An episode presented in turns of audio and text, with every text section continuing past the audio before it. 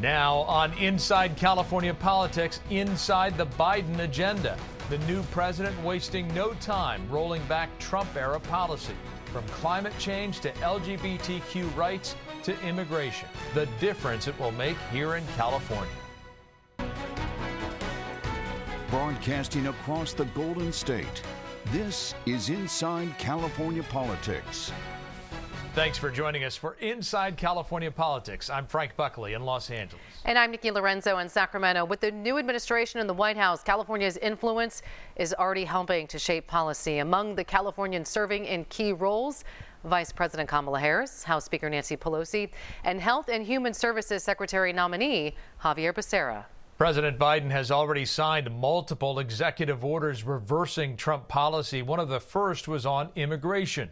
His orders include canceling the Muslim travel ban, defending the DACA program, and stopping the border wall construction. Joining us now for reaction is Democratic Congressman Mike Levin of Oceanside.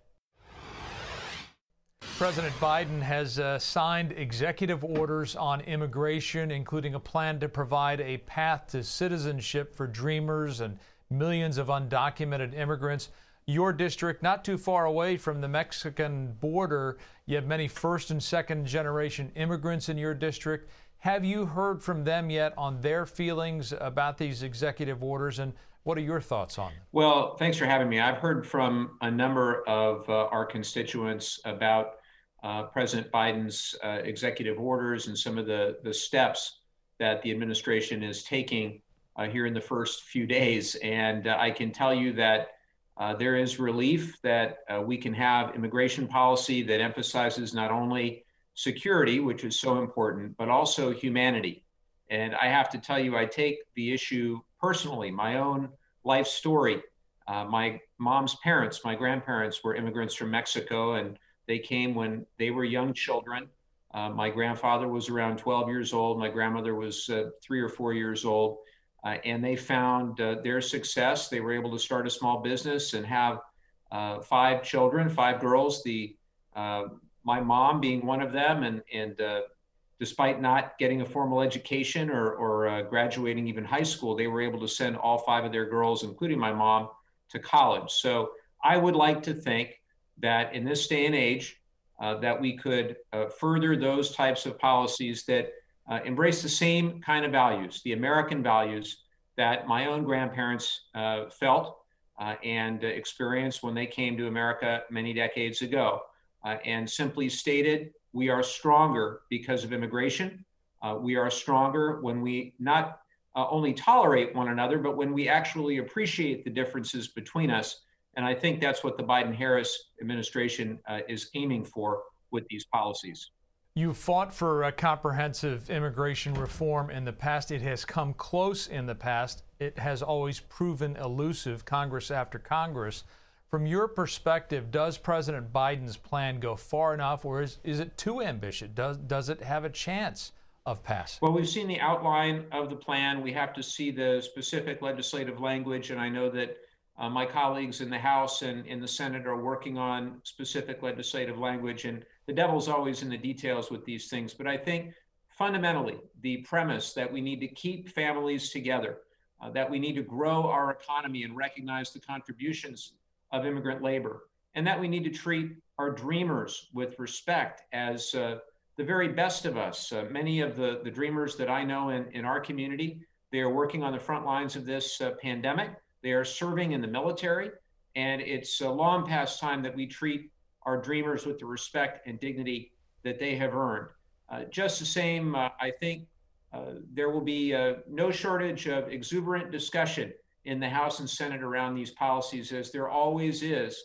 Uh, but I think we can get it done. I think this is the time that we can get this done, and we can look back and know that we fought for policies that are consistent with American values. Again, that uh, enhance security, that do the things that we know work, having been to the border multiple times myself, speaking to people at the border, knowing the needs around things like technology and scanners and the rest, uh, working on the things we know will work from a security perspective, but also getting back to treating uh, immigrants with decency, dignity, humanity, making sure that our asylum policies are consistent with American values, and doing something about those tens of thousands that are really stuck right now as a result of the last administration's policies, uh, really without anywhere to go in, in very dangerous circumstances. We've got to do all we can for them. And fundamentally, we have to make sure that we keep families together. We have to end whatever remnants of this child separation policy still exist because it's inhumane and it must be stopped. Speaking of the, the previous administration, President Trump often regarded California in adversarial terms. Uh, will things change under the Biden administration and, and how so? Well, I think they already have. All you needed to do was see uh, Vice President Kamala Harris uh, getting sworn in and then turning around and swearing in Alex Padilla as our new senator. Uh, even uh, seeing Kevin McCarthy and Nancy Pelosi, uh, our speaker and the uh, House minority leader. California has an extraordinary amount of influence in the national conversation right now. and I'm very grateful that uh, Kamala Harris stepped up and ran with Joe Biden and that she'll serve uh, as the vice president of the United States, but also as a proud Californian. We've worked with Senator Harris, now Vice President Harris, on a variety of issues for our uh, district, for our community, and for our state. And I know that the days of California being the target of the administration are over, and we'll be able to work collaboratively. Uh, even uh, former Attorney General Xavier Becerra, potentially running Health and Human Services for the new administration. So it really is a great time uh, to be a Californian. Coming up next on Inside California Politics, inside President Biden's new action on increased LGBTQ rights. We're going to talk to Representative Mark Takano, the first openly gay person of color elected to Congress.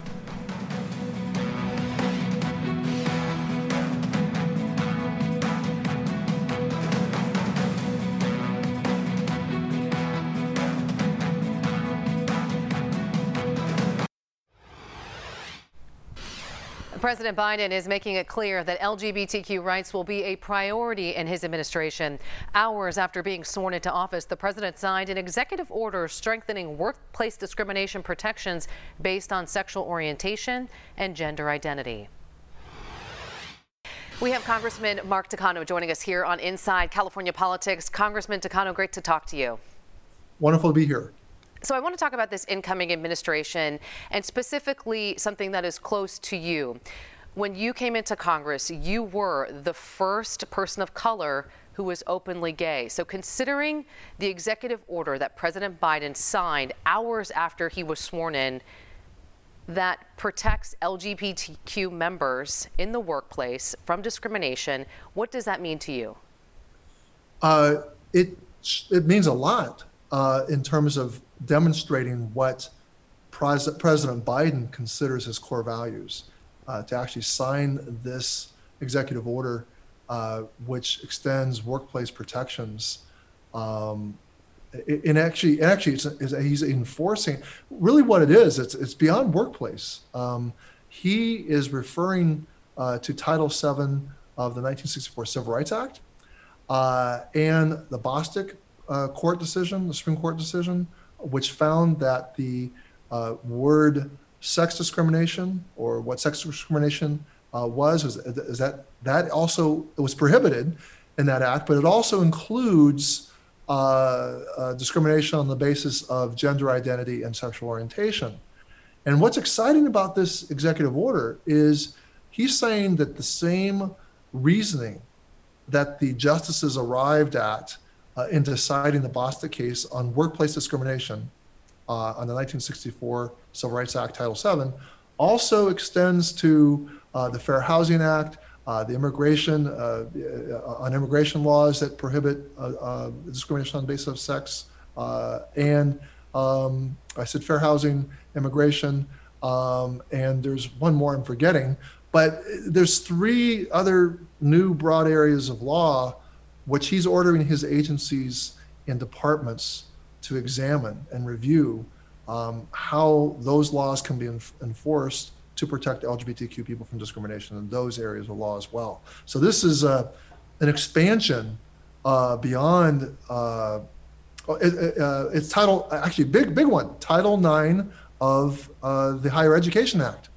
That is a that's also a huge new uh, domain of law uh, that will affect millions and millions of LGBTQ people. So it's very exciting.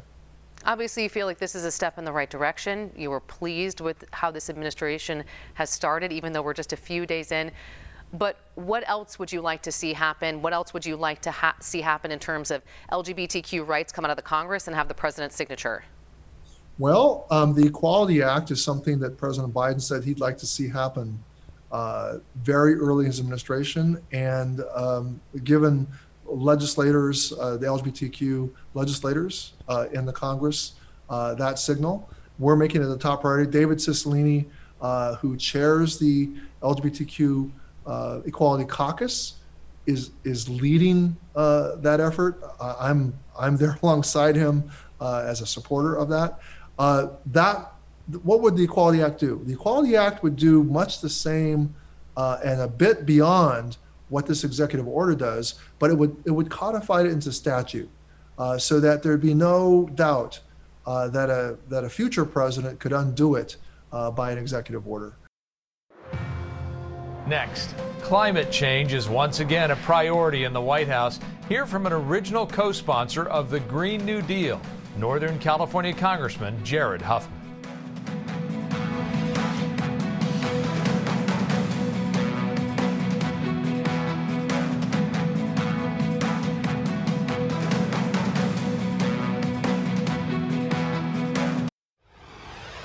In a stark reversal from his predecessor, President Biden is taking immediate action to prioritize protecting the environment.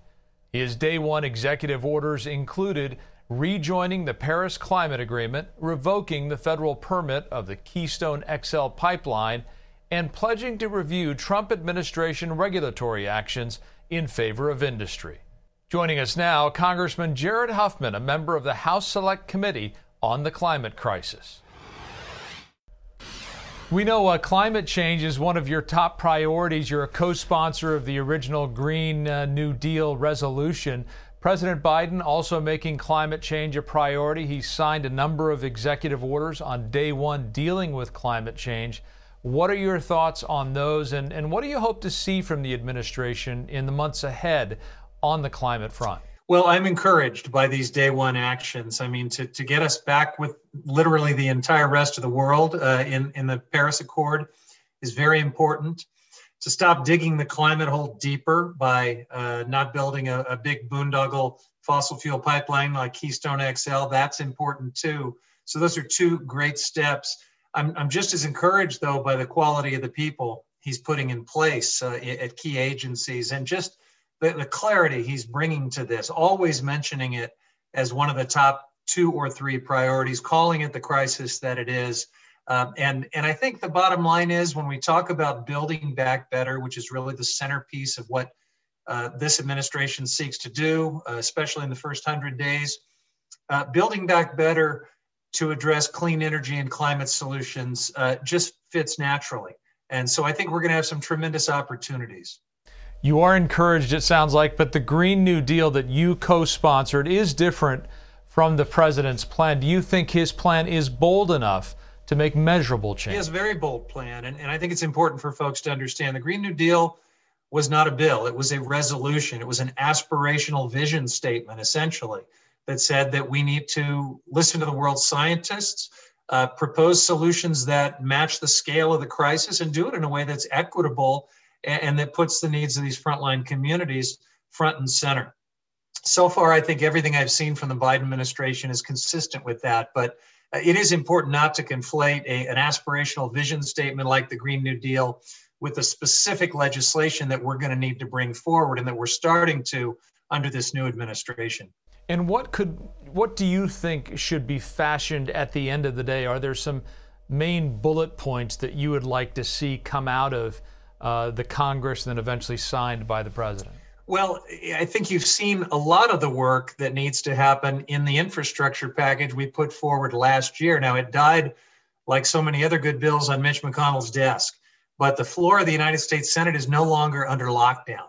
Um, we can actually get votes on, on many of these things. And you know, building back better with a bold infrastructure package that that really emphasizes clean energy and climate solutions, that is responsive to this economic downturn uh, that the pandemic has dealt us. So it just makes all kinds of sense, I think, to to pick up where we left off with a lot of that package and to try to move it forward in these first 100 days.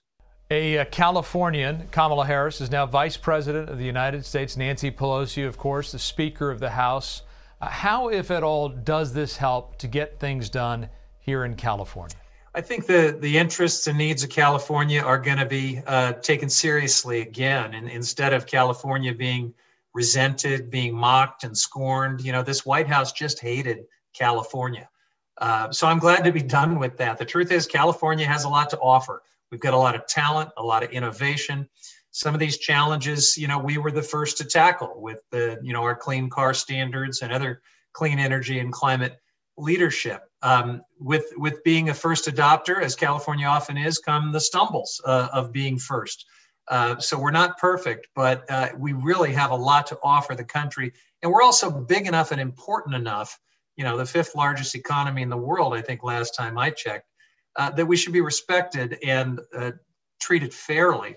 Uh, so that'll be a refreshing change as well. Coming up, we go inside the bullpen with two longtime political reporters. They will break down the impact of the relationship between California and the Biden White House.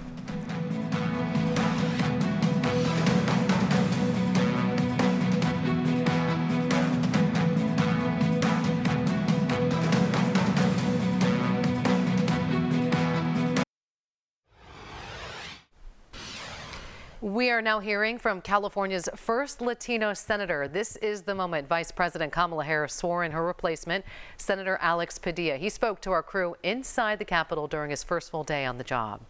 Uh, honestly, it's, it's, mixed emotions. Right? Inauguration yesterday represented a new beginning for the nation, uh, new session in Congress, new Democratic majority, new job for me, eager to uh, provide the input uh, into the deliberations that my life experience uh, gives me and my family's journey has provided. At the same time, I got to tell you, you know, to not have uh, my wife and kids standing next to me when I raise my right hand, a reflection of complications of the COVID-19 pandemic and travel safety uh, and the security situation here at the Capitol. So it's a sober reminder of uh, not just the importance of the work that we have, but the urgency of the work that we have ahead of us. And with a Democratic majority in the Senate and in the House, it is expected Biden will have the opportunity to advance his agenda through Congress.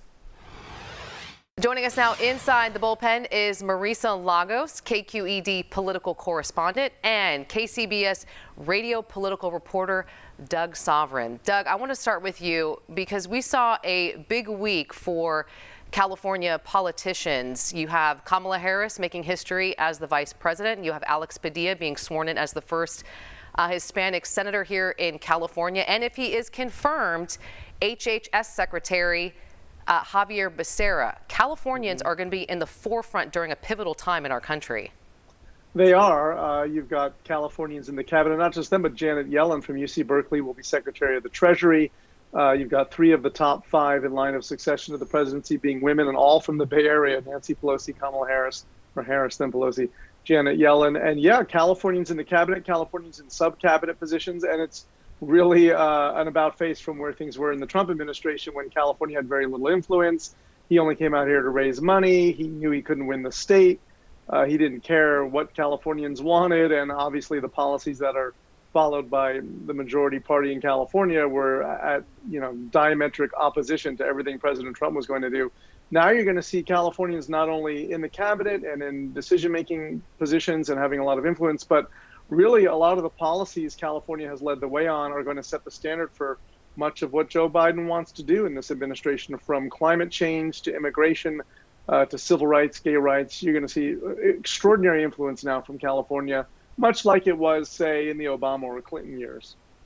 Marisa, you had some great reporting this week talking to, you know, other elected leaders across the state about what Vice President Kamala Harris, uh, what her being in that role means. Specifically, Mayor Eric Garcetti said, the vice president and the second husband, they are America.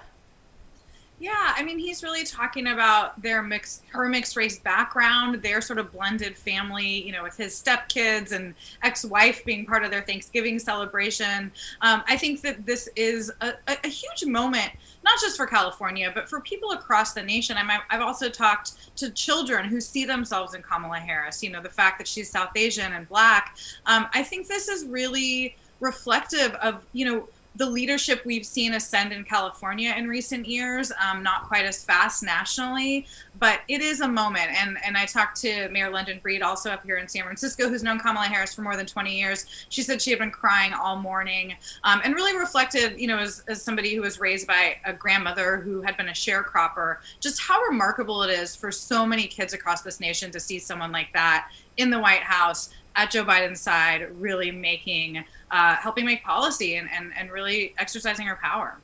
That was the perfect segue because I want to ask you both. Maurice, I'll start with you. I mean, what kind of vice president do you think Kamala Harris is going to be? Well, I think she's really trying to model it on Biden's vice presidency. I mean, they've talked about the fact that she will be the last person in the room. Um, she's going to be obviously spending a lot more time in the Senate than perhaps she even did as a senator, as the tiebreaker mm. there. But I think the important thing is like, you know, she will be there to represent California and, and, and I think help with uh, bring us back from, you know, the cold, as Doug mentioned. But she is there to serve the entire nation and to serve this president. And so I don't think we should expect that it will be her agenda as much as Joe Biden's and that she will be a team player. Doug, your thoughts on that? Yeah, I do think she'll subsume her own ambitions and, and ideology to his because she knows that's why she's there. She knows how this game is played, and that he elevated her to this position to be a number two. You know, the vice presidency was really redefined, starting with with Fritz Mondale, to become more of a co-president, an assistant president, somebody who actually was involved, and that's held, held true really ever since, with the exception maybe of Dan Quayle. Uh, but it was true for, for the first George Bush under Reagan. It certainly has been true for Joe Biden under Obama. And that's, I think, what the American people have come to expect now and what they're going to get from Kamala Harris. All of our full interviews are now online. Just go to your local station's website and click on the Inside California Politics tab. Thanks for joining us this week for Inside California Politics. We will see you back here next week.